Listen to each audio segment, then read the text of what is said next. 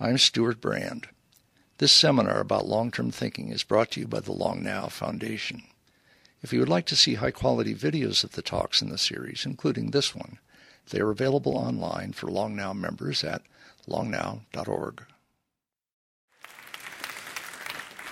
Welcome. I'm, uh, I'm hoping the people out in the lobby can hear me too.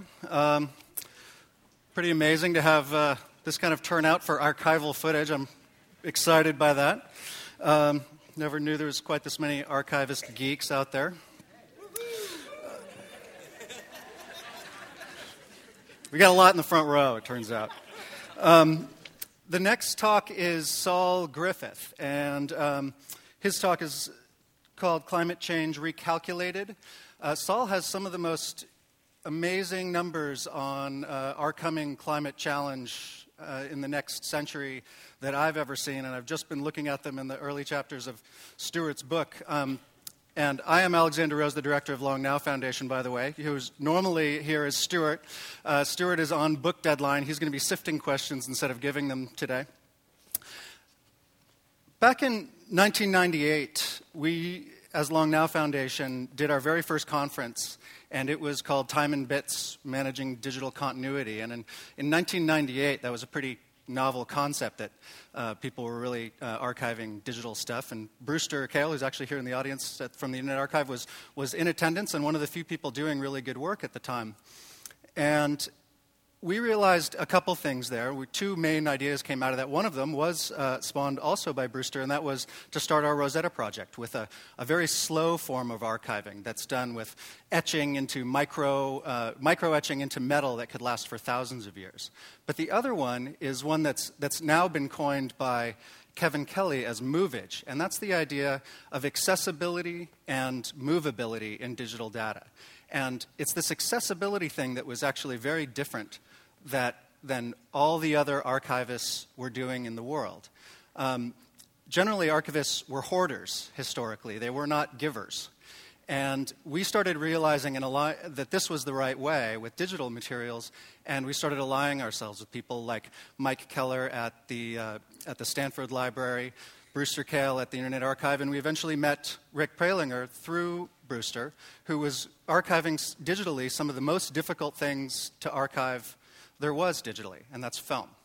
And tonight, he's going to show you some of that amazingness. Thank you.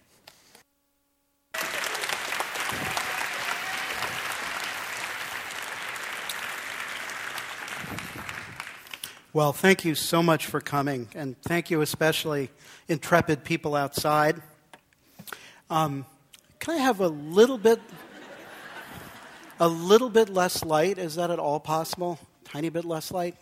I guess I can deal. So, um, so what to think about as we look at lost landscapes tonight? Here's just a few quick thoughts. In 1982, I got a job doing research on a documentary feature, and along the way, I discovered that the U.S. was the media richest nation in the world. We throw out more media than most countries ever produce. I got interested in films that had evidentiary value, and I started to collect them. These were educational films made to train, to educate, often to miseducate. Industrial films filled with imagery of people working and the history of technology, and advertising films that were about uh, promoting products, causes, particular ways of thinking. Over the next 20 years, I collected films and raw footage. I started a stock footage business to fund these, uh, the pace of acquisitions, which grew to about 150,000 cans, mostly stored in a cool room in the meat market in Manhattan. It's very, very hard to take good care of heavy, temperamental physical objects. And I started to get worried about the future of the collection. Both Danny Hillis and Howard Besser suggested I meet up with Brewster Kahle. In the first 30 seconds, Brewster said, Wow, we were just talking at Thursday night dinner, wondering where we could find a film archive to put online for free. Want to put your archives online for free? This was 1999. And I just moved out here from New York, and I thought information wanted to be expensive. And so I stuttered my way through that conversation. But soon I started to think this might be worth trying, and we began to build a free online moving image archive, which now has over 200,000 fi- 2,000, excuse me, 2,000 films and is still growing. You can download, project, reuse, re-edit, and resell the online movies. And we've been able to tug this rather odd body of media into the mainstream. Soon afterwards, our film collection was acquired by the Library of Congress. And then in 2004, Megan and I opened our library, and we filled the shelves with books, periodicals, print ephemera, zines, and maps. It's open to the public. Many of you have been, many of you have shelved. Thank you. It's appropriation friendly. You can come and scan material to use in your own work. If you haven't visited, we'd love to see you. All the great things that can happen when you join the gift economy began to happen for us. And now I guess we're hoping we can gift our way through the depression. Above all, I got interested in home movies. So, home movies are the great exception to what we usually think of as film. They typically show scenes of everyday life. They're made by unknown authors. And above all, they're personal expression. They're not commercial or corporate expression. Over time, there were billions and billions of feet of home movies. One million feet of 16 millimeter equals something less than 700 hours if it's shot silent, less than 500 hours if it's shot sound. 700 hours is probably a few days of lab output back in the day. But each reel is unique, even if many of them show similar ceremonies and similar rituals. Most reels were never duplicated, and only one original exists. So these are more than evidence, these are also unique artifacts. Some of them have been handed down, but many have not. And the world is filled with other people's home movies, many of which contain fascinating evidence, enigmatic imagery, things you can't see elsewhere, and many of which can be vehicles for complex complex historical insights. Uh, Kodachrome, for example. A Kodachrome film is a relatively stable record of people, places, and activities at a given time, and it's typically in beautiful color. Tonight you'll see video transfers from Kodachrome films from 1939, 40, 41 that look as if they could have been shot yesterday, except for the noise that the video introduces. The density of detail and the dramatic presence of the material trumps still photos, beat up film prints, and many uh, digital videos. But what I'm going to be showing tonight isn't just home movies, it's also outs, outtakes from industrial and sponsored films and bits and pieces of newsreel footage. These are mostly ephemeral records, they were not made for posterity. Industrial and sponsored films were typically made for specific reasons at specific times, and home movies were, of course, made to be shown within individual families, so most survive by accident. Um, Moving images don't just document histories. In fact, they make histories accessible. But first, they themselves have to be accessible. And aside from what studios distribute and pirates seed, there's relatively little public access to archival moving images, aside from a few courageous uh, DVD projects like National Film Preservation Foundation. But the reasons are copyright worries and a culture of, ar- of archival enclosure. This is a big, big problem. Today, we can document daily life with almost infinite granularity. In fact, we're approaching the Borgesian, the one to one correspondence between the world and the map.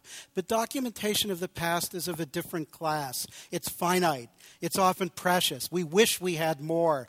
I've often, I've often played out mental scenarios that involve going back in time with a high res camera and plenty of batteries. And I'm sure many of you have too. Arguably, we have an abundant present and a parsimonious past.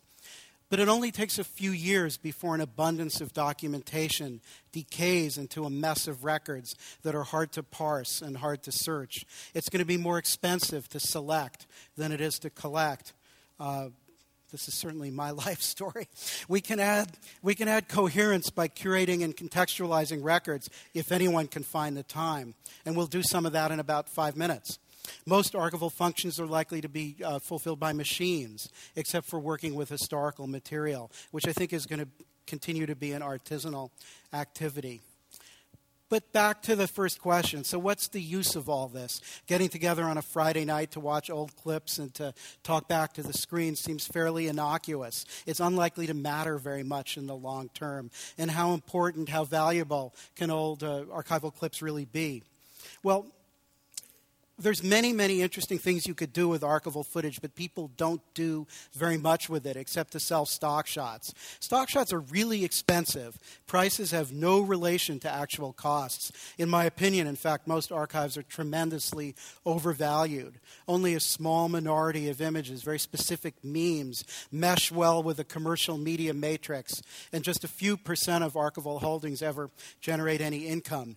I see image archives actually fitting in another way. I think we've started building a digital model of the universe as we know it. It's a model that aggregates newly acquired imagery, which comes in very quickly, with archival images, which come in more slowly because they're analog and because there's you know, latency built into the way that archives work. We've seen this begin to happen with maps and with still pictures. And it'll be this uh, that gives archives a chance to come into their own, not more cable TV channels or more video on demand. So we're starting to see a lot more image geotagging. Geotagging means attaching spatial coordinates to an image. So, not just where it was shot, but what it sees. You might have tags like location, altitude, angle of viewing, range. And knitting tags and images together is one tiny incremental step towards the creation of what you could call a four dimensional model of the world that shows the development of place over time. There's lots of obvious uses for a model like this. Many of you have probably thought about it. History could emerge from its hiding places in the landscape, and history could become visible infrastructure. What isn't so obvious is how the existence of a 4D model will affect both the raw data and the landscapes that it represents. It might be more than just another excursion into the symbolic domain.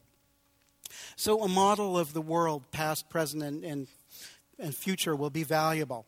Even throwaway images will gain value as they become part of a system that has predictive power. In fact, any image that can help a human or a machine to extrapolate the future will be invested with new importance. Archival images, such as aerial photos, already assist in predicting the modes and the directions and the uh, velocity of human build out and infrastructure. But there's going to be consequence in smaller details as well. So here are our living room windows as they showed up in Google Street View earlier this year. What's that in the left hand window? It's a film reel on the arm of a projector. It's almost revealing enough to be planned, but it wasn't. And here's the refreshed view as of yesterday. Note the difference from the first to the second. The projector's gone. My own case is unimportant because I don't think that really means very much.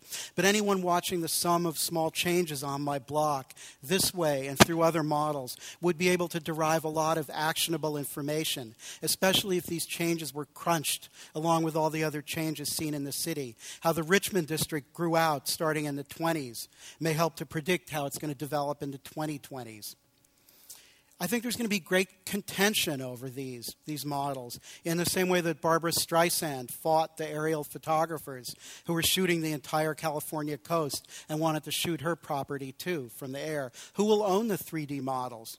Do they constitute fair use of copyrighted structures? You know, you can copyright buildings now. If I control representations of my own space in the present, does that mean that I control it in the past or in the future? Neighborhoods, towns, entire countries may pull out of 3D modeling as they've tried to pull out of Street View. They may not want to be used for marketing. They may not want police to know what they're place looks like. And I'm going to be interested to see what happens to archival images when they're all geotagged and embedded into a 4D model. Um, as with as with media like online books, searchable video, and commercial databases, the social price of the added value might be increased enclosure. So, ironically, we may have to fight to free images just because we finally figured out ways to use them. So, the past is not passe, it's prologue. What seems completely antiquated may, in fact, be predictive. So, maybe the idea of lost landscapes is a misnomer. We're not just getting together to watch old footage, we're a focus group on what the future of San Francisco could be. If we squint hard, we might see the kernel of the future in the minute details of the past. So, we are not here for an art film screening. Please shout out when you recognize something. Talk back to the screen. This is interactive cinema. And now I'm going to present to you um, Lost Landscape 3.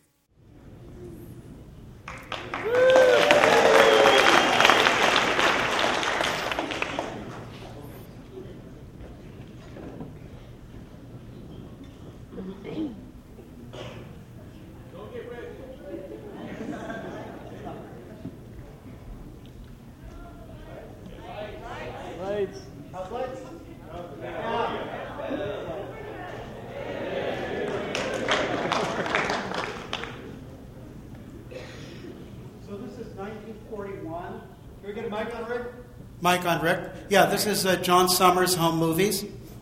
He's uh, flying into San Francisco Airport.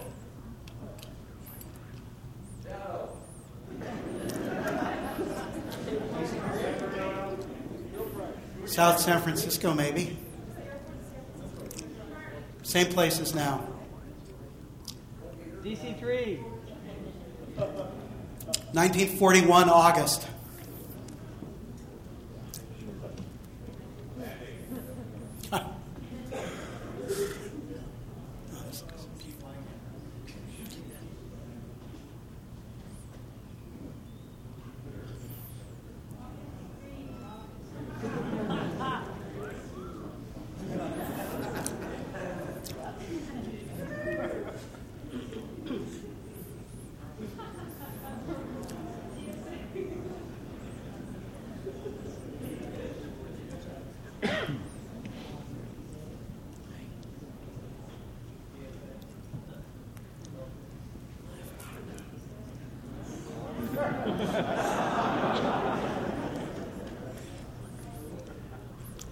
the airport bar.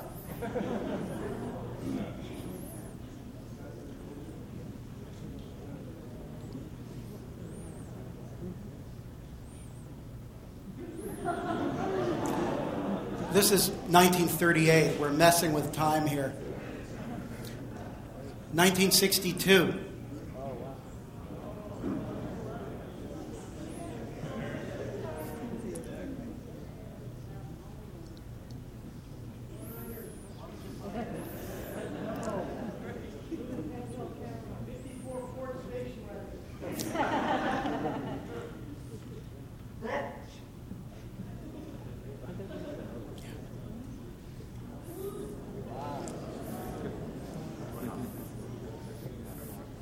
Interstate 280 unfinished.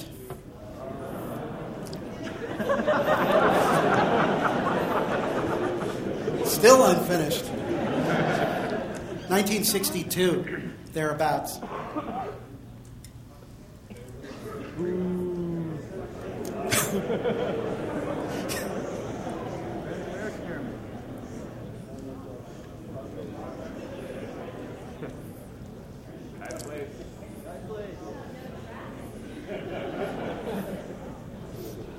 Yeah, it might have been on a Sunday. Let's give them a give them a fair chance. Transportation to San Francisco was by ferry, a convivial mode of travel that, particularly in the evening, had elements of fantasy and generated a sense of adventure that even the meek could enjoy. Many a commuter dreamed secret dreams when the blown spray wet his cheeks and his soul soared to the undulation of these charms of the Bay Area.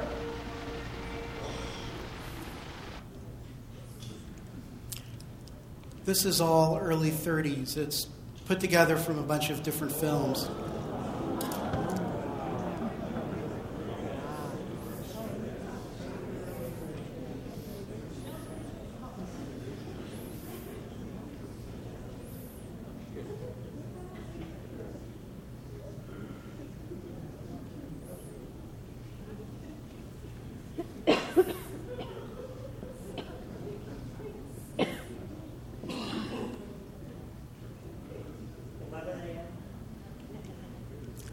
That's Rincon Hill, cleared for the, the bridge approach.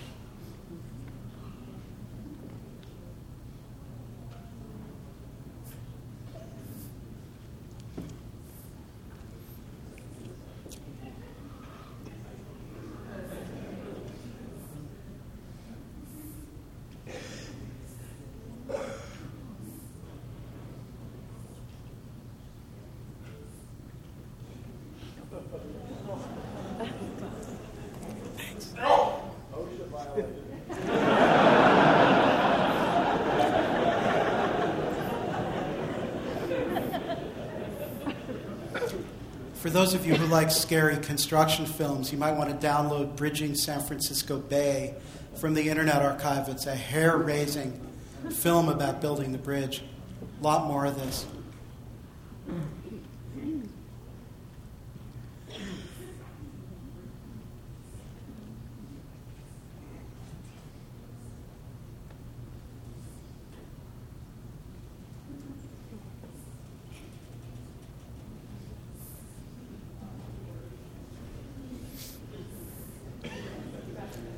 two way traffic. This is about 1938.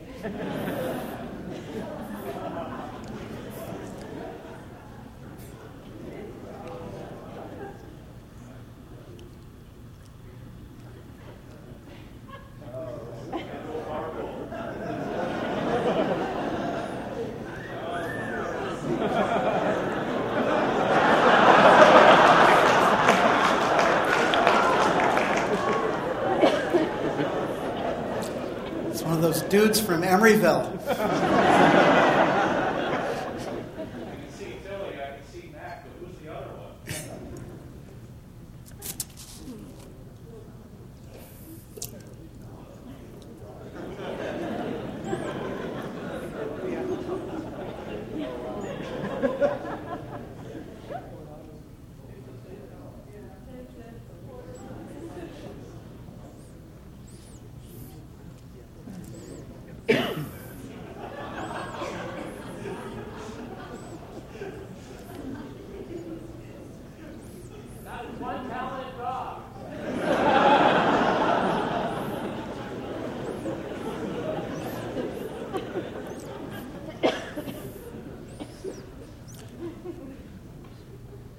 There's so much film of the Bay Bridge. This was one of the hardest parts of putting this together. There's far too much footage of the Bay Bridge.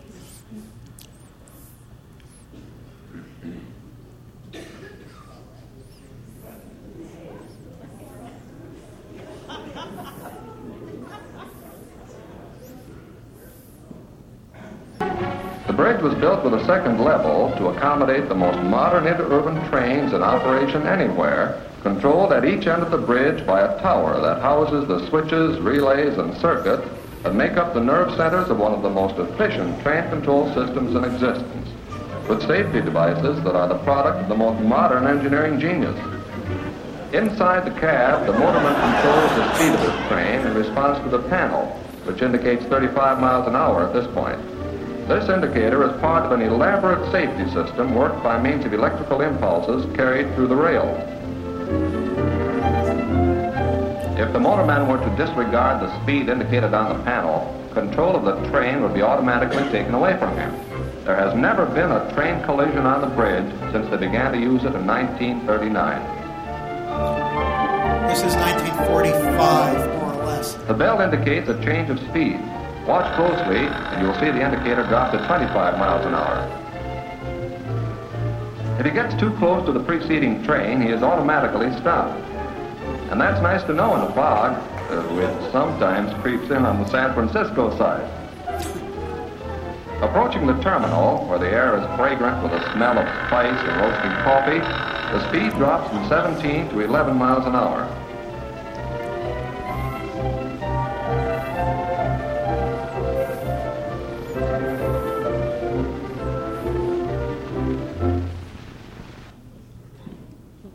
Transbay Terminal, 1941.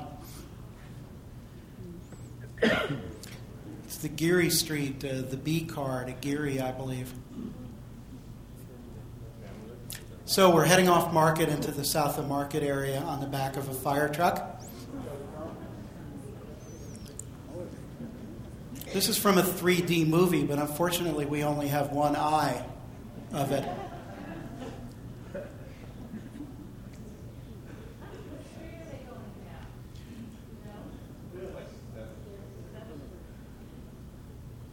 This is sometime around mid 50s, beat cop in South of Market.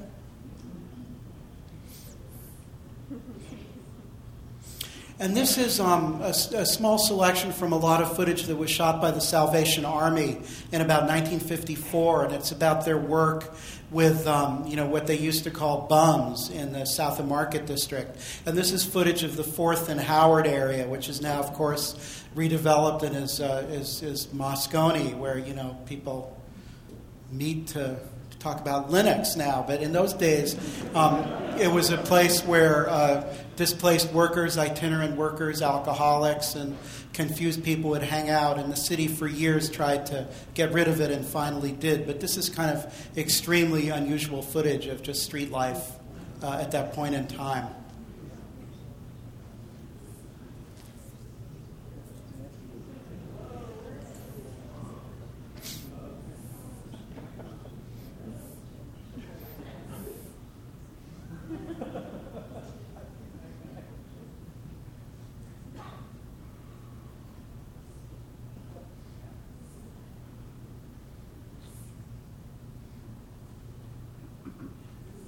It's a Greek business. If you look in the phone books from that period, there are actually a lot of, um, of uh, businesses identified with, uh, with, with Greek nationality. It's a pastry, bakery.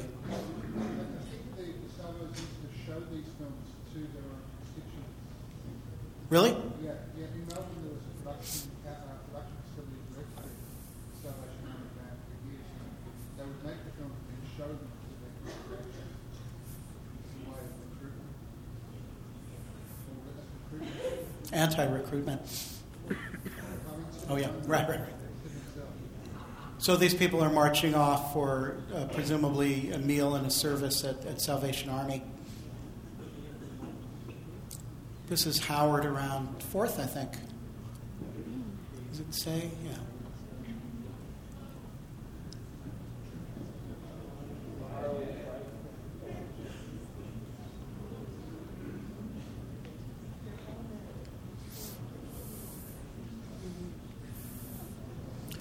Sometime around 38. Okay, so this is unedited raw footage of a picket line from the uh, Longshore Strike of 1934, which became the General Strike. This is after July 1934, Bloody Thursday, July 5, when two workers were murdered. Um, and, uh, and there's some references to all this, but this is kind of uh, this is unusual material. I don't know where it comes from.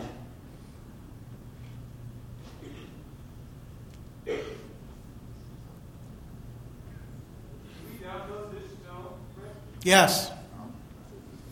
Some of these films are on a uh, for up on the Internet Archive for free download. This is, I believe. Uh, not yet.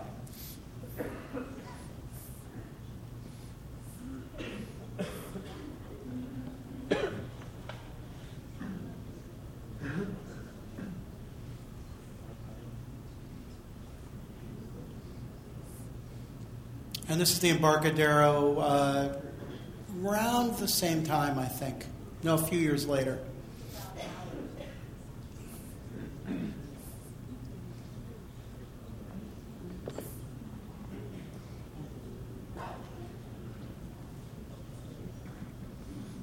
And this must be Sunday because it's it's uh, or early in the morning, but this is uh, around 19.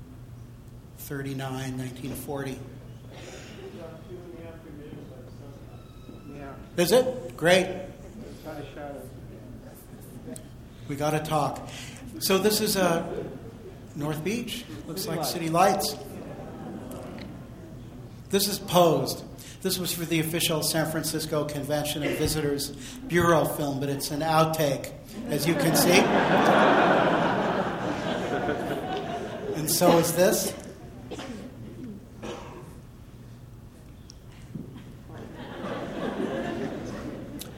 And we're on top of Telegraph Hill sometime in the uh, around then, late 50s, I think 56, 57 ish. So this is the um, the Barbary Coast. You know what is now we would call Jackson Square, and this is about 1914, I think. And these are sailors on the town looking for a good time. And there's a lot of uh, really, really interesting information that you can get by looking at the signs and looking at the at the street. Pacific at Columbus? That's uh, Pacific Avenue between uh, uh, Montgomery and uh, Kearny. So different. So different, uh, all famous jazz clubs from Puerto Rico's jazz era. And there's also a film being shown in there as well.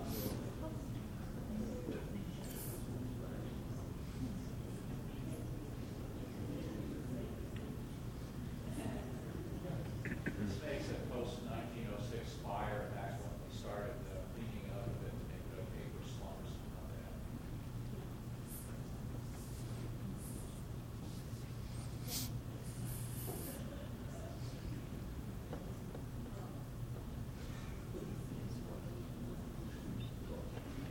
And now we're in 1932, and this is the same area, but it's all uh, it's it's derelict.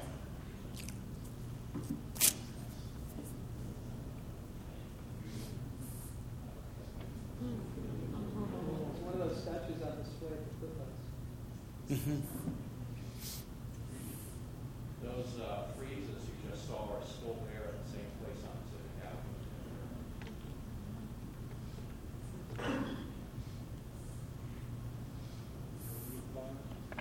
The sign on relief bonds. And this is a pan around Portsmouth Square, um, which of course now is a park and a garage. And this is the old Hall of Justice coming up, which lasted until when? 56, 57 ish, am I right? Portsmouth Square, of course, was where the, the city was founded. That's where the, the first flag was raised.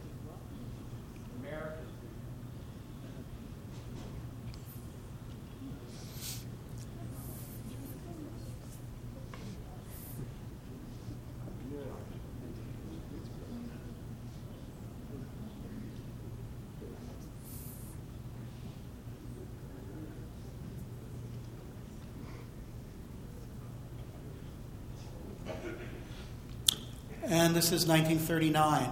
Notice the, sign, the banners welcoming people to the World's Fair.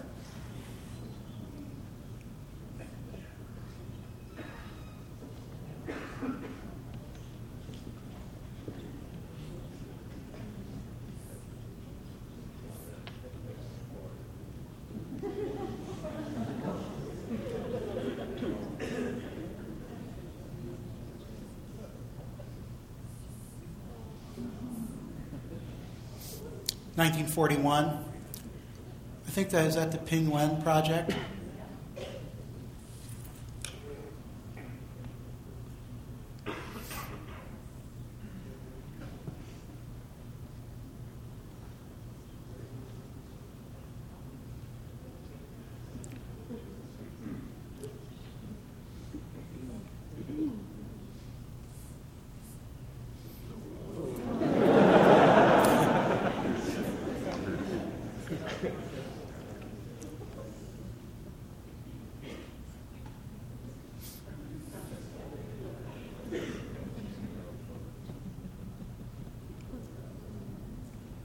So, where are we? Do people know?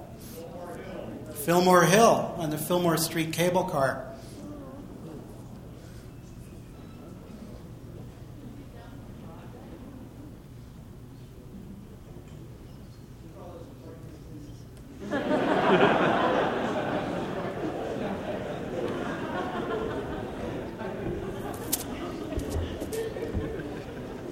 This is sometime around 1938 as well. It's when a lot of people started shooting color film.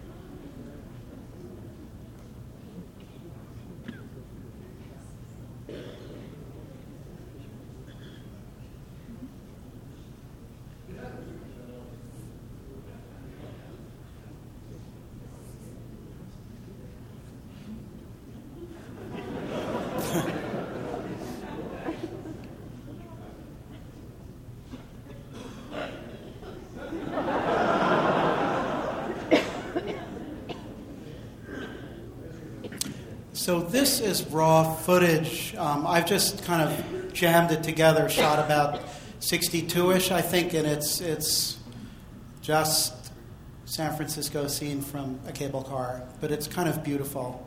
It's vertigo-like in a way. 64, thank you. 64 automobile, you mean? So.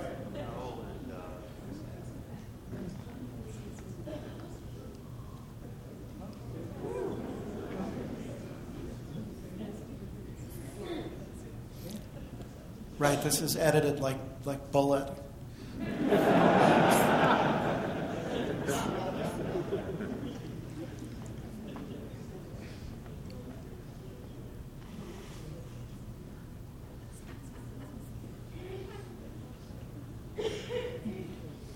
This is what you look for when you're looking at home movies, you know, the endless flower beds and fountains that don't change very much drive me a little crazy, but this is a lot more exciting, have a dynamic view of the landscape.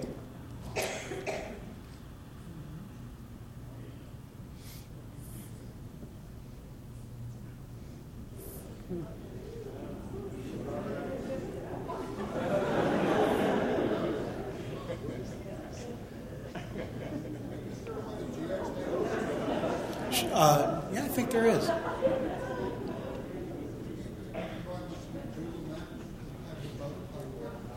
That's wonderful project for next year. Geotag this.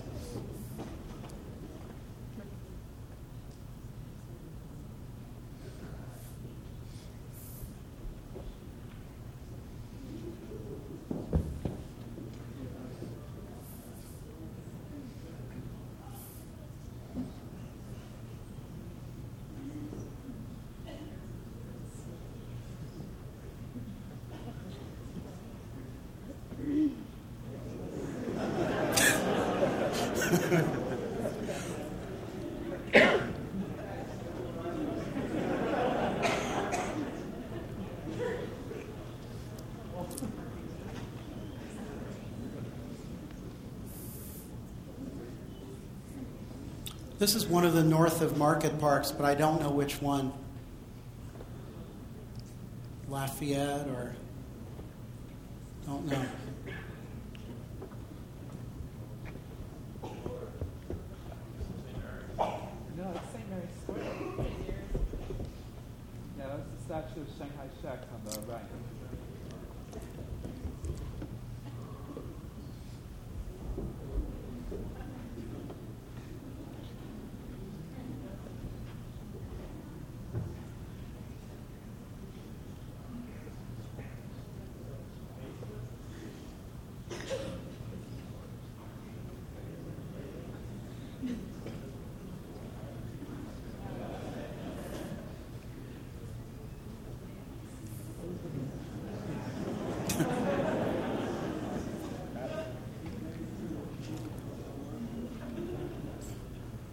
1938 ish again.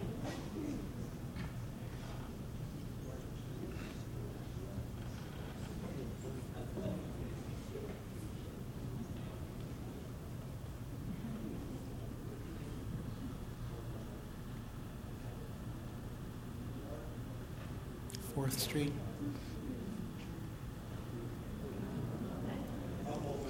Nineteen forty one. This is our, our man in the plane again.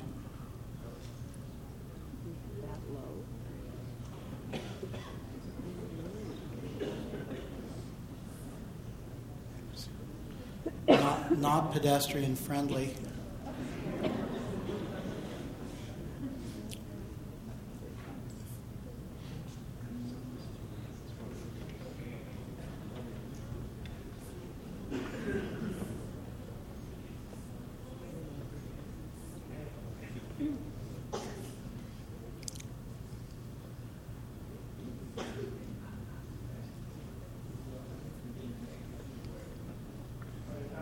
So many of you have seen this film. This is a trip down Market Street, uh, considered to be 1905, um, but nobody's ever seen it. I think with this quality, we have original uh, material on it, and this was copied film to film. and it doesn't jump up and down anymore. It's registered, and the level of detail struck me so much that I wanted to show it.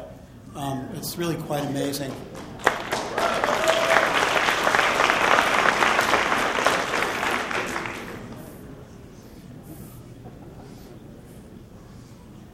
You can do amazing things if you spend the money. In this case, actually, we did not, but um, uh, this was paid for by Hewlett Packard in a very complicated arrangement. But when you do film to film, 35 millimeter to 35, you can just get astonishing. And they said that this was what they called a dirty dupe, so they even felt they could do better if they had more time.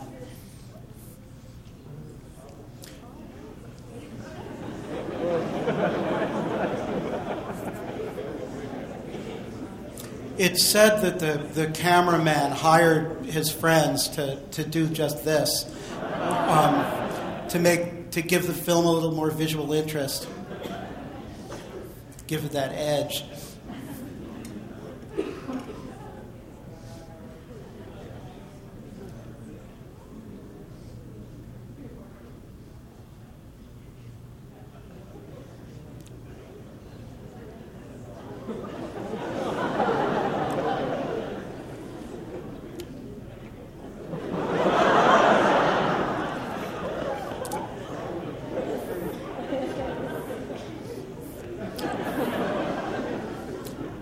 See, this is life before the nanny society that regulates every aspect of behavior.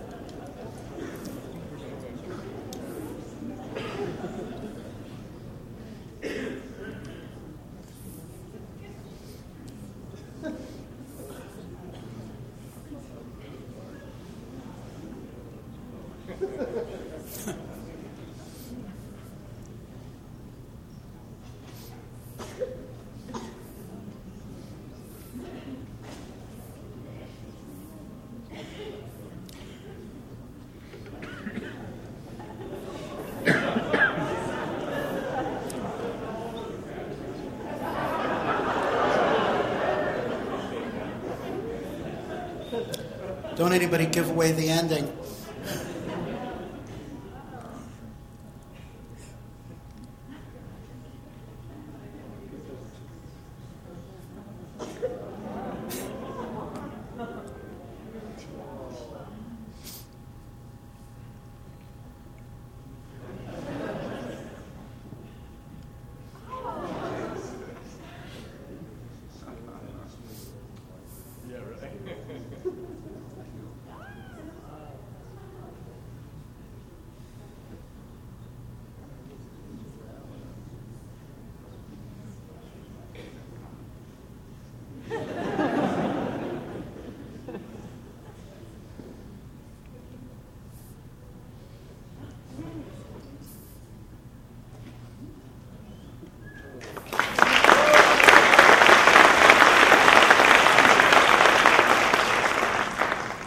And it's about 1941 again from a different, uh, different shooter.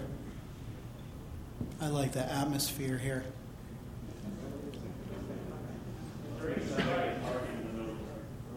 There, Is that what it is, the, the streetcar strike? Yeah, streetcar strike. Looks like Valencia on Saturday night.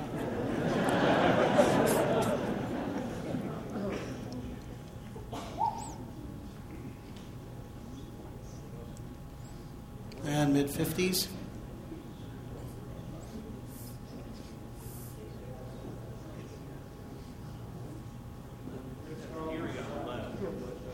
Yeah, there's a Geary streetcar coming in.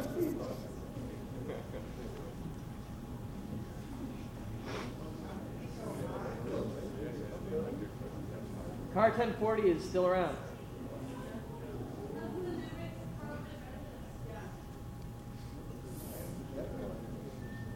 So, it's 1906, just after the quake, or after the fire, as some people like to call it.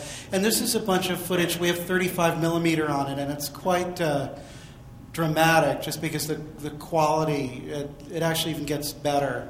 But this is around the corner of Fillmore and Eddy. Um, and it's some people are lined up for relief, other people are just trying to put things together. I don't have a specific date when this was shot. Um, but that storage company, uh, which you're going to see shortly in another corners at Eddy and Fillmore.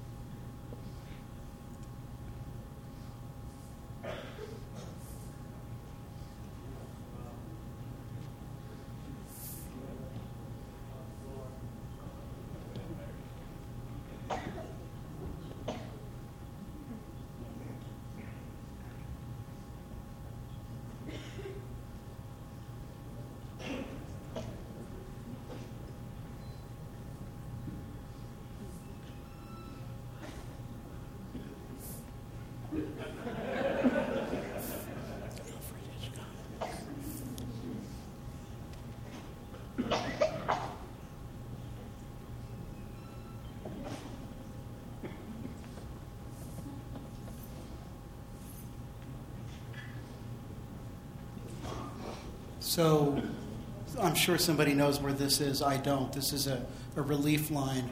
I think it's close to City Hall, isn't it?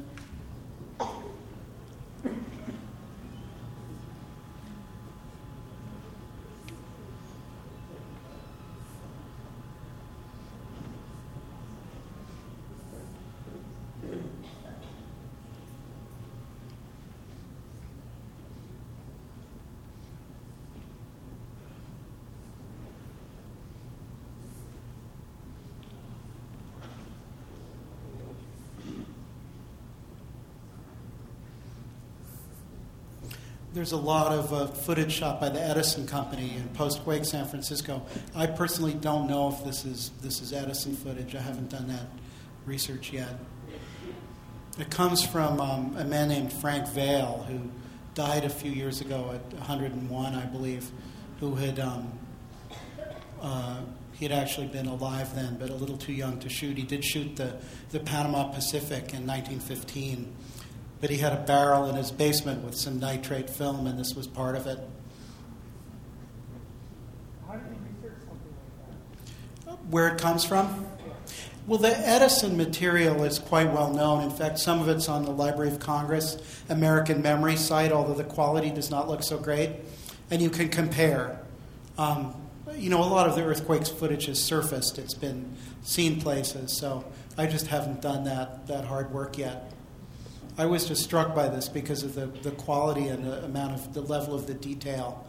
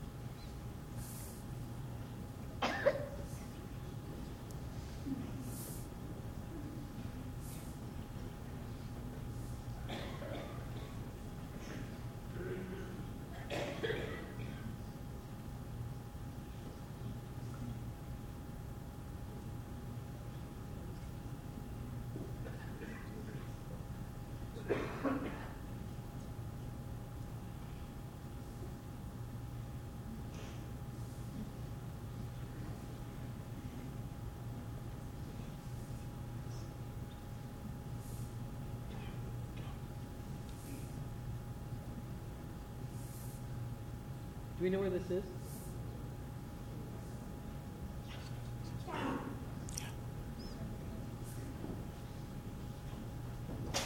It would seem that it was the, the boundary of where explosives were used, you know, to, uh, to build a fire break. That would be one thought. Oh, that's City Hall. Oh, City Hall. Right, right, right. And this is, uh, yeah. That's the people. That statue's now at Dolores and Market. Oh, right, right.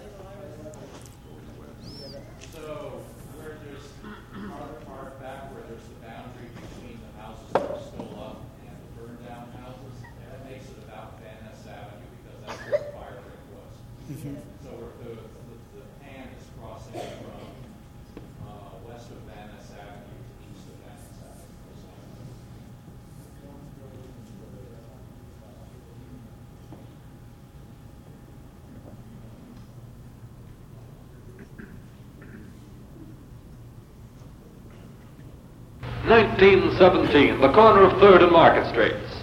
Across the street, a giant American flag is unfurled, a signal that the United States has declared war on Germany.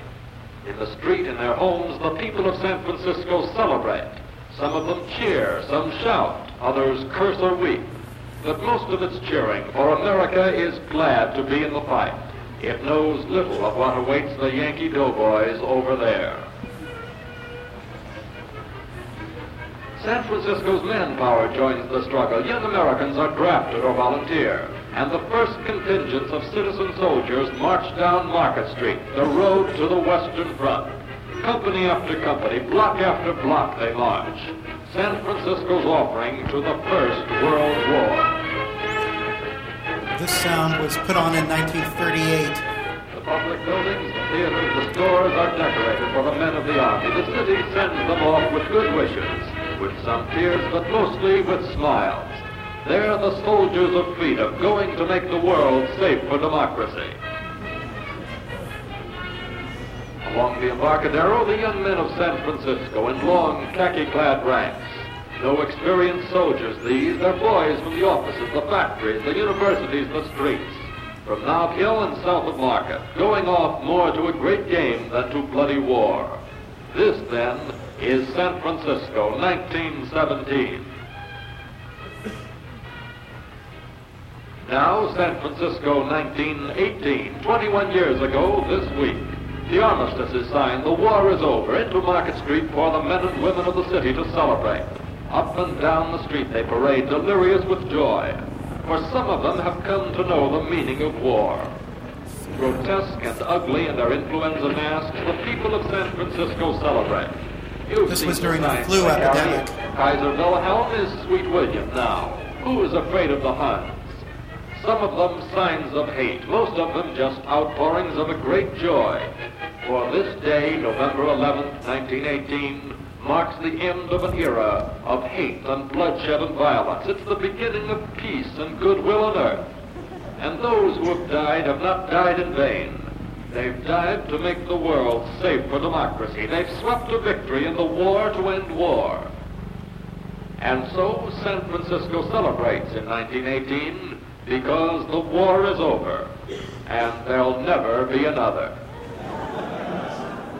So this is after uh, VJ Day in August 1945 when there was a kind of a massive riot on Market Street, as well as a lot of other places. I don't know the source of this footage. It's in part news footage and in part amateur film, and it's quite disorganized, but it gives a sense of the flavor of the time of the day. It was actually, I think, three days of, of, of uh, misbehavior. Worse than misbehavior assaults, rapes, knifings.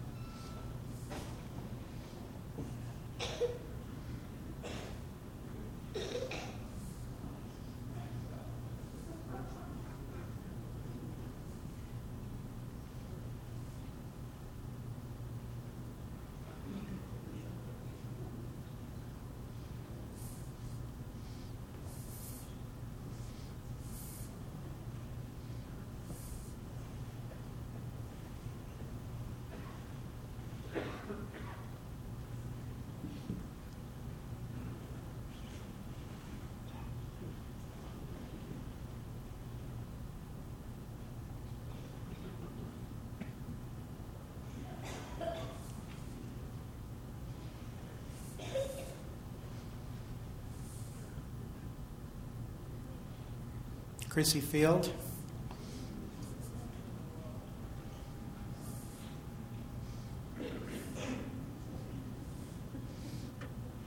So this is from the Ransohoff family home movies. You, you remember in Vertigo, he dresses her up at Ransohoff's. Um, and uh, they shot a bunch of things, including the store trip to the Golden Gate International Exposition.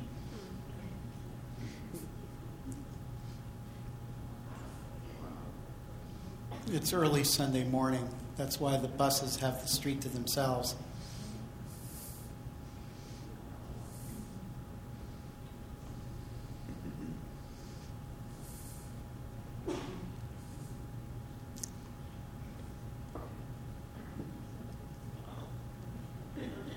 Essex Street on ramp, and here's there's the National Cash Register Pavilion in the middle. The the numbers show the daily attendance at the fair. They had that in New York as well.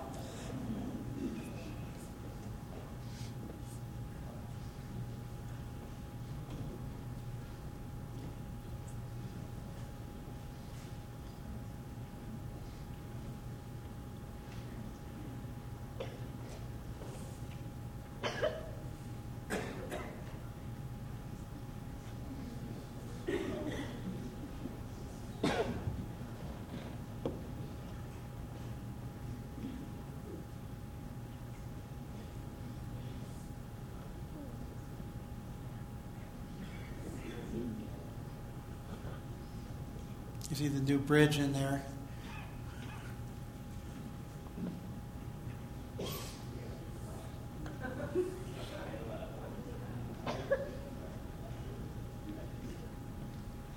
Gateway. The gateway. Yeah, be patient.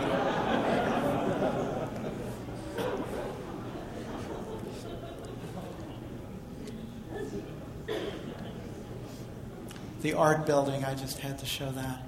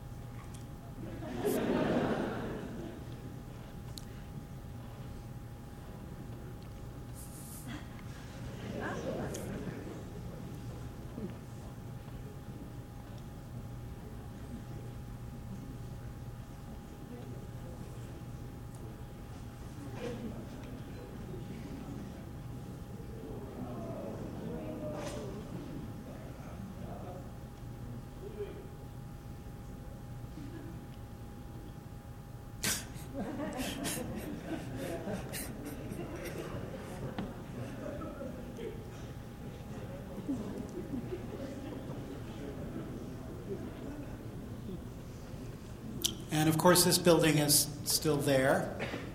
This was the uh, Pan American Airway Terminal for the Clipper service.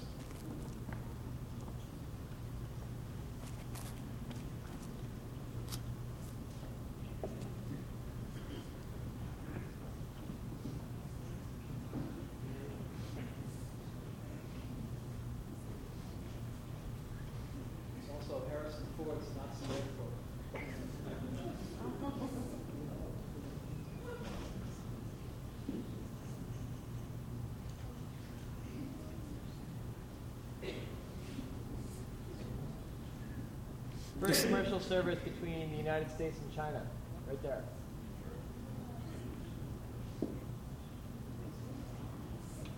This is again August 1941.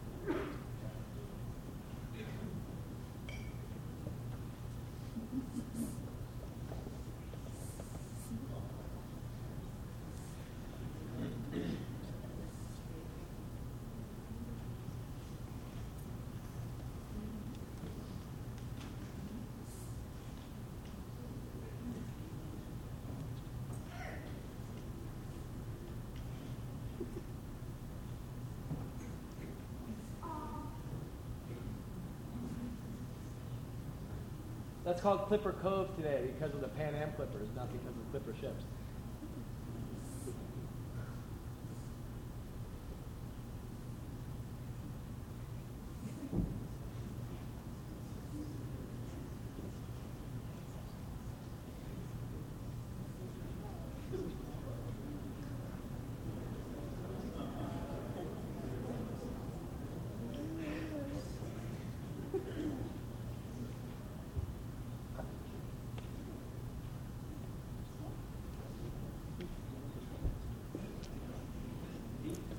So, yeah, this is uh, the construction and opening of the Twin Peaks Tunnel in around 1917. This is not in order. You'll see that it jumps around, but it's such a rolls a little bit too. It's Mayor Rolph.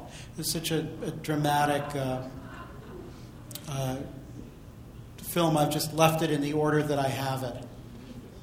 Market and Castro, I think.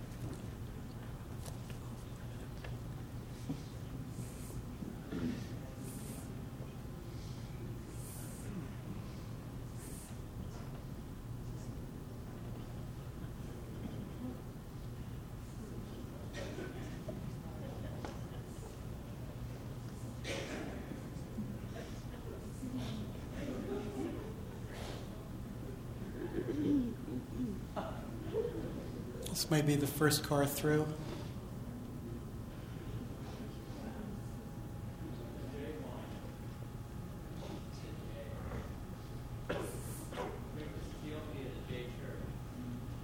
Okay.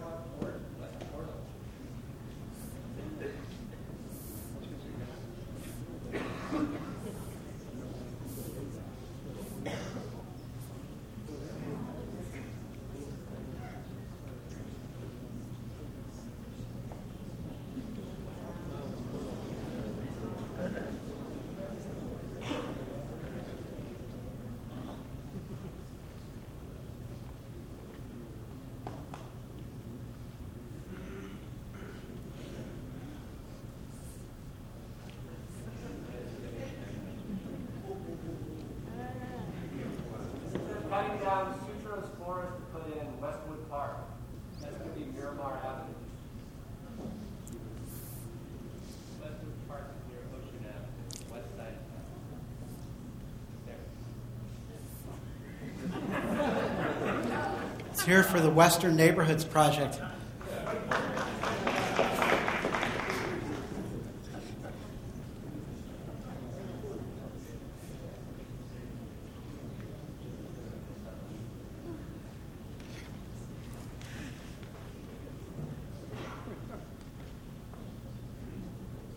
Is this Forest Hill Station? Yeah. Eureka Street Station.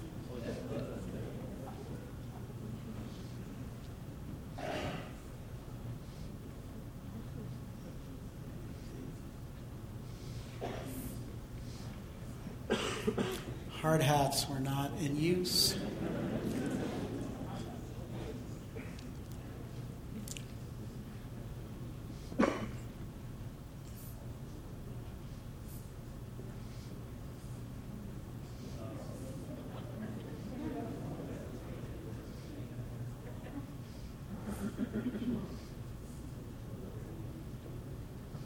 Gunpowder, black powder.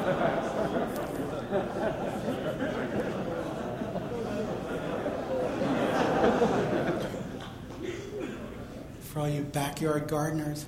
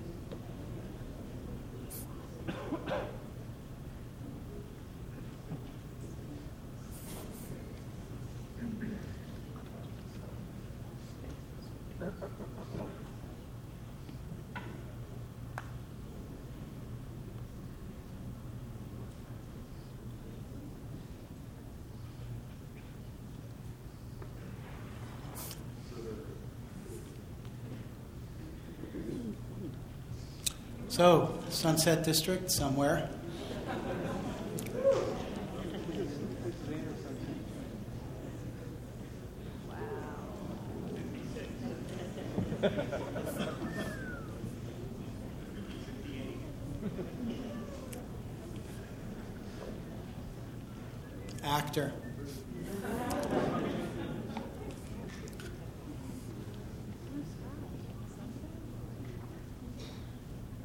Actors.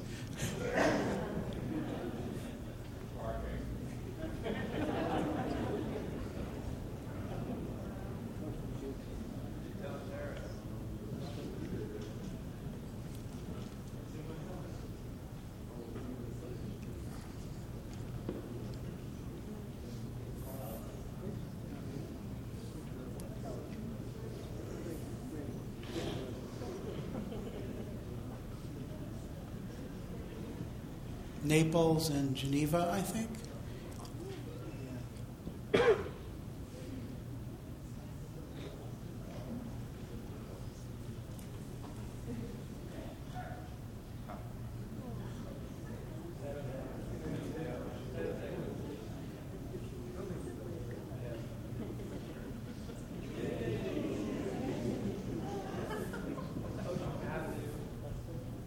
Between Junipero Serra, 19th Avenue. It's a Walgreens now.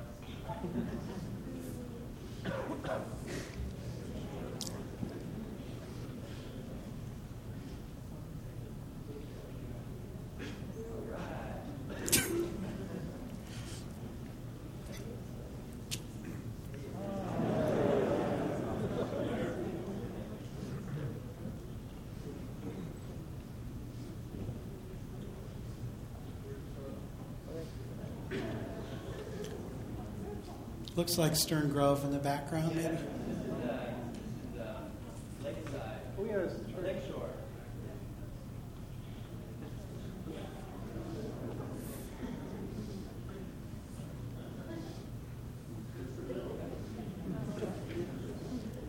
Now, the, the, the box that this roll of film was in uh, was addressed to somebody named Zelinsky, which sounds like a family that some of us would know, the Musée Mécanique.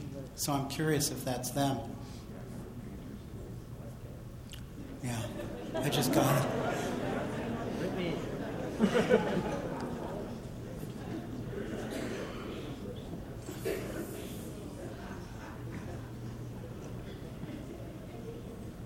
Diamond Heights.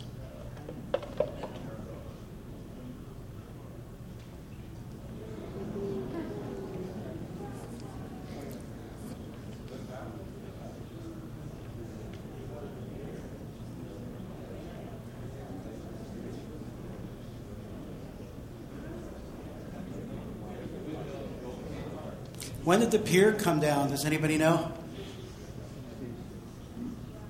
The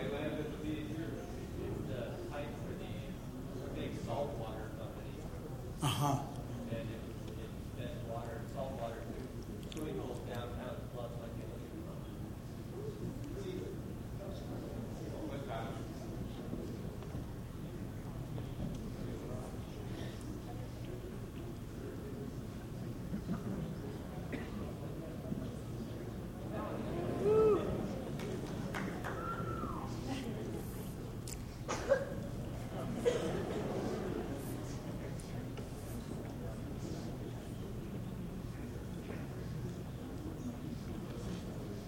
Playland, for those of you who don't know, Great Highway, what, Balboa to Geary, thereabouts? Balboa to Fulton, excuse me.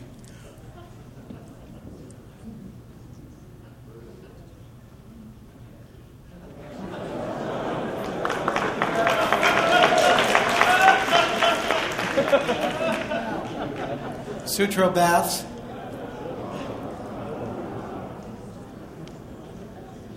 This is late. I think they were abandoned by then. This is, you know, early 60s.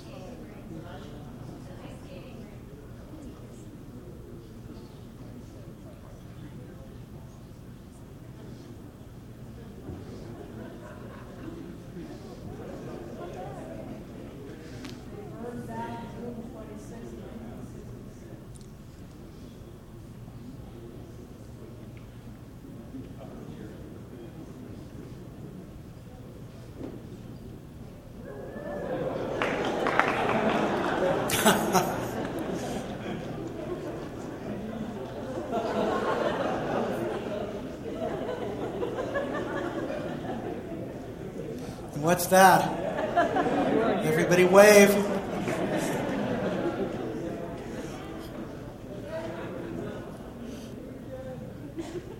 And this is just odd footage from the early 60s of, um, of uh, art and repertory theaters in San Francisco. Cento Cedar on Larkin.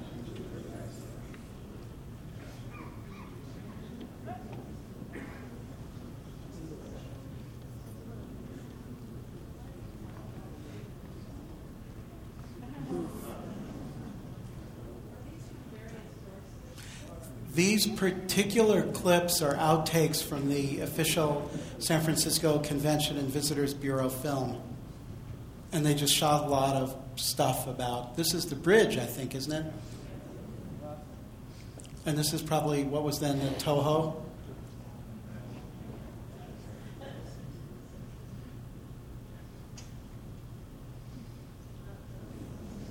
This is now, isn't this the Orpheum now, Mike? Or the Orpheum? No, the Orpheum. Uh huh.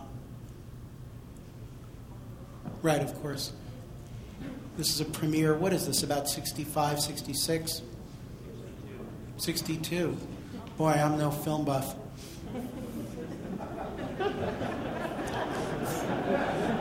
I'm really not.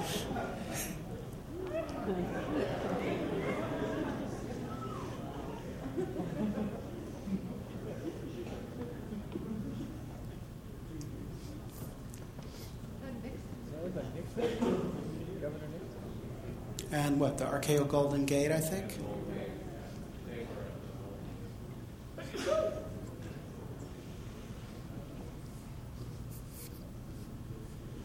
This is more from that 3D film. It's really a film about 3D, but we don't have very much of it.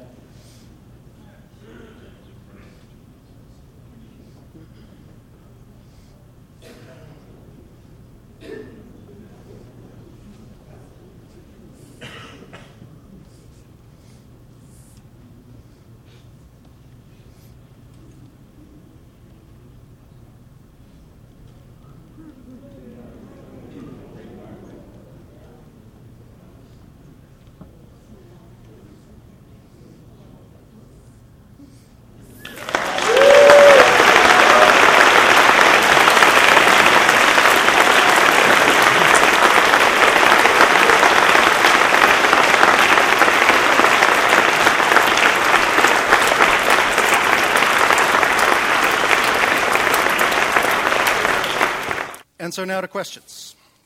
Can I make another announcement too? For those of you who have friends who couldn't make it or want to see this again, we're going to do this plus some other stuff at Counterpulse at 9th and Mission on February 11th.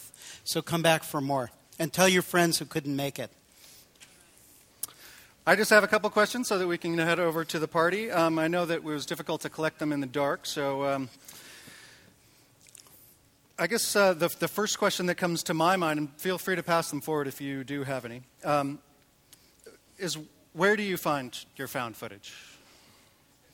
Um, in the old days, I used to have to go after it, and I would talk to producers who'd made stuff and go to schools and universities that had switched from film to video. But in recent years, really in the last 10, 15 years, people have, people have come to us. And I, you know, I also have to admit, I've gone back to evil eBay. There's some amazing things here from, from eBay as well, although they tend to be overpriced. I don't want, it's the worst thing that's happened because people split up collections and sell them piecemeal, and a lot of integrity is lost. But, um, you know, you do what you have to.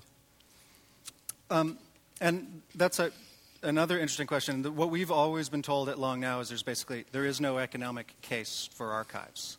Um, and some of the things that have started to flip that has been um, now with DVDs, you get the cutting room floor. Now, you know, Universal is now, and other companies are now realizing that, that those outtakes are somewhat valuable to them as value-added information. But I'm even more interested as to how you made the transition from being a, a amateur archivist to a professional archivist. How did that flip? in the 80s, I just started collecting so much and ran up these huge credit card bills, you know, renting trucks and things like that and, and paying rent on my space in New York. And I, somebody explained to me that I could sell stock footage, explained to me what the public domain was. And it was a natural, it was a means to an end. And, and so I just kind of monetized it. I mean, it was never, we've always been kind of a functional nonprofit, but mm-hmm. in, in in recent years, there's more interest. I mean, interestingly enough, after we put stuff online for free, we began to make a lot more money. This is, this is uh, Scout's honor. It's very interesting.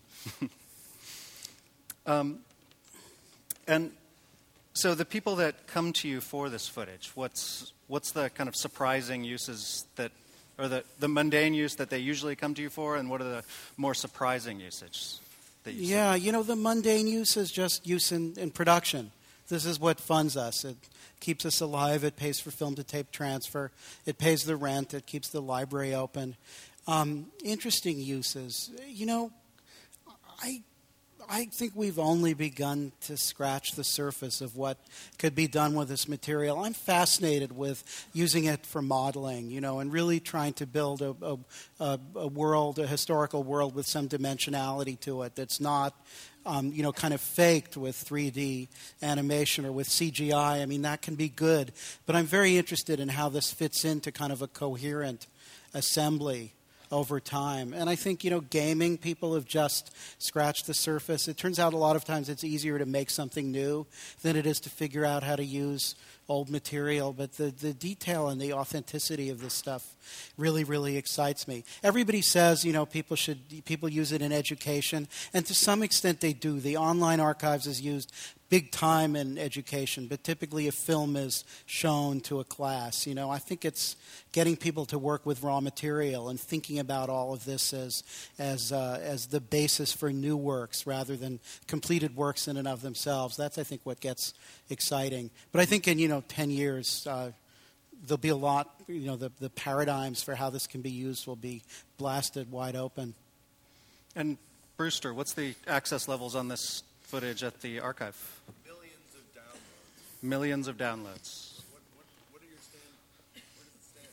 I mean, we think, you know, like last year was like 20 million downloads, and this stuff is pretty obscure. Um, I noticed, uh, I happened to see something online in a Windows Vista magazine that said we've had one and a quarter billion downloads of our footage, but I think that was like Vista, it was hype, you know. but it's in the tens of millions. And you can tell because there's just a load of derivative works that are made from this stuff, you know, where people who would never be able to pay, you know, are taking the material and doing stuff with it. A lot of, you know, students, independent community makers, homeschoolers love the old educational films, you know, conservative homeschoolers because they because they depict a world that, you know, that they look back a little, you know, but not that all homeschooling is conservative, but there's all sorts of uses that we had never anticipated.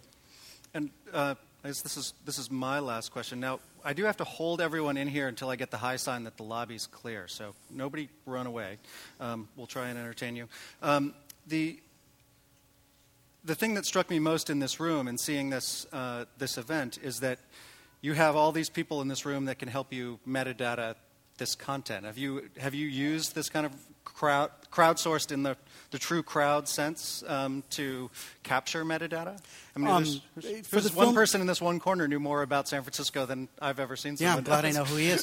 Um, Western Neighborhoods Project. Yeah. Out, outsidelands.org. Yeah.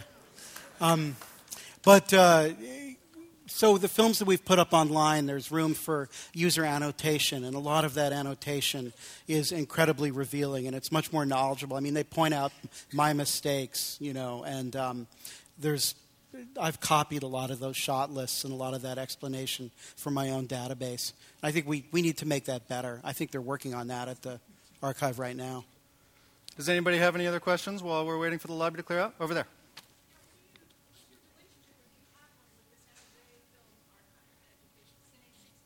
Geoff Alexander.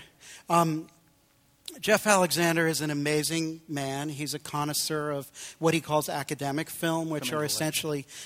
I was fleeing the line know. where I really should be. And um, he's interested in films that were made as works of art.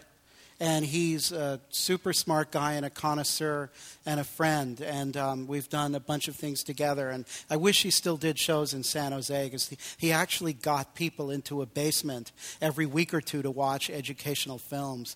And he, um, and he had large audiences and he did these extremely perceptive program notes. But he's a, you know, a, a comrade, I would say. There's a lot of, you know, that's where a lot of the action is in the archival world is, is uh, unofficial, independent community practices. There's a lot of innovation coming out of that. The Home Movie Day people are very, very good examples. Um, Home Movie Day, 30 or 40 places around the world. You should go next October. Um, but, you know, I would, a lot of times innovation comes from the periphery, and that's what's happening in the, the world of archives, I think. As I understand it, the lobby is now clear. We're going to keep doing questions until uh, they taper off. Right here, Matt. Um, I'm intrigued by your 4D model um, approach. Now, that takes more than just simply making it online digital, but it takes uh, kind of a semantic markup Yes. of that content. So you talk about certain markup that you do, but the one dimension you haven't mentioned is actually the um, geotagging those assets. And how do you approach that problem? How to geotag the assets? Um, I haven't done it. I've read a little bit about different kinds of research projects online. Um, uh, there are people in this room who would know a lot more of that about that in terms of other things. You know, David Rumsey in terms of uh, maps and cartographic files. Um, a lot of people have done it on Flickr. There's a lot of geotagged material on Flickr, and I guess in the Google Photo Service as well. But I'm, you know, I, I'm going to be the content person when it comes to, to making these partnerships happen.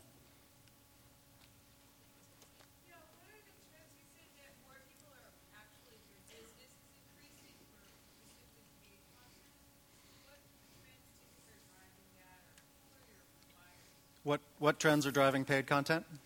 So we give away footage for free online, and then we're represented by Getty Images. You know, there's a duopoly in the stock footage industry. There's Corbis, which is owned by Bill Gates, and there's Getty Images, which was a um, a, uh, a public company and has now been taken private. It was bought by a private equity firm run by Warren Hellman here in San Francisco, and um, they charge a lot for material, uh, and it's it's too expensive for some independent documentary makers. We sell a lot to commercials, to feature films, to um, cable documentaries, to corporate in-house. I don't even know. You know, um, we seem to make more money now internationally than we do domestically, but that's because Getty has offices all over the world. I mean, when it comes to selling stock footage, I am a hyper capitalist, you know, because I've got, got to keep this operation going. But at the same time, um, we give it away, and that seems to work quite well. That really got a lot more people to know who we were and what we had.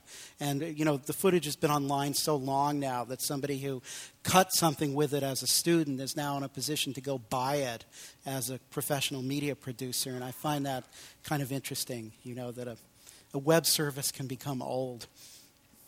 Green shirt? Go ahead. Yep.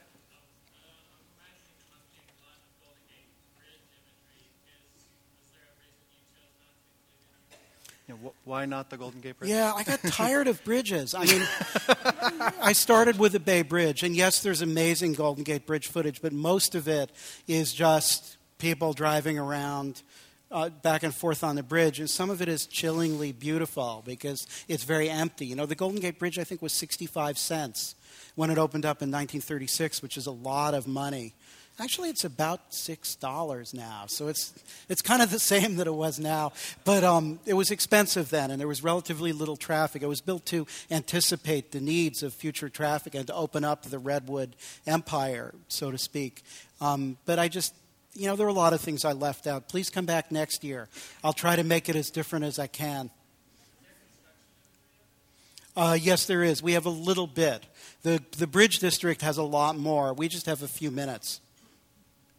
And there's a documentary you can go buy at the little, um, at the gift shop at the, the South Tower. Sort of mythical holy grail of, of film or some footage that you've been looking for? What is the mythical holy grail of footage? The Moby Dick of footage?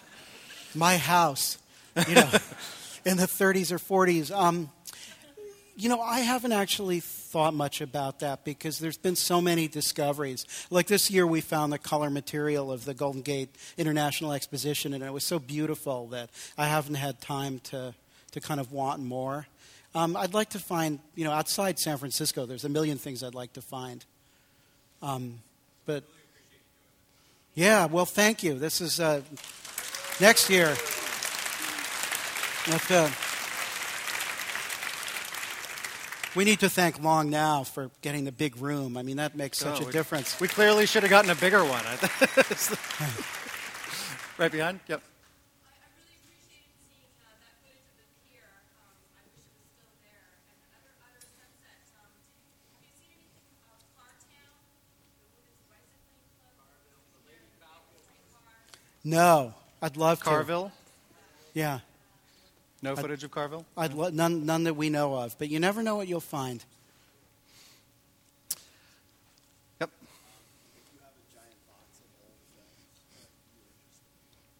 Yes, love to talk to you about that. The question, the question was, was- if, if somebody has a giant box of old films, is Rick interested? Do they have Carville? okay, last question. Anyone? Right here.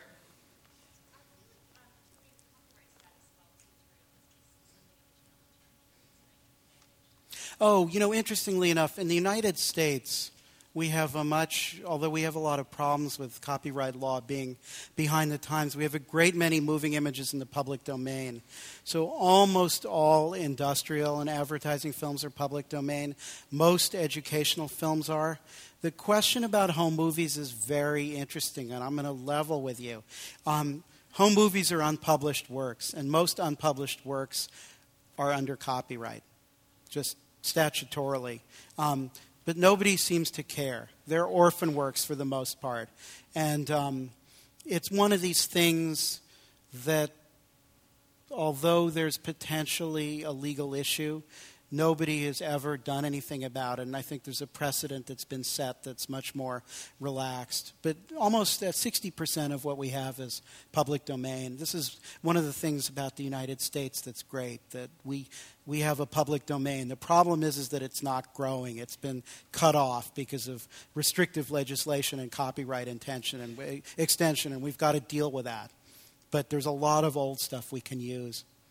And I, I really appreciate the fact that, I mean, most people take the stance of, oh, well, there's nothing new going into copyright. Why should we even start an archive and do interesting stuff? And the reality is, the majority of history is, of course, in the public domain.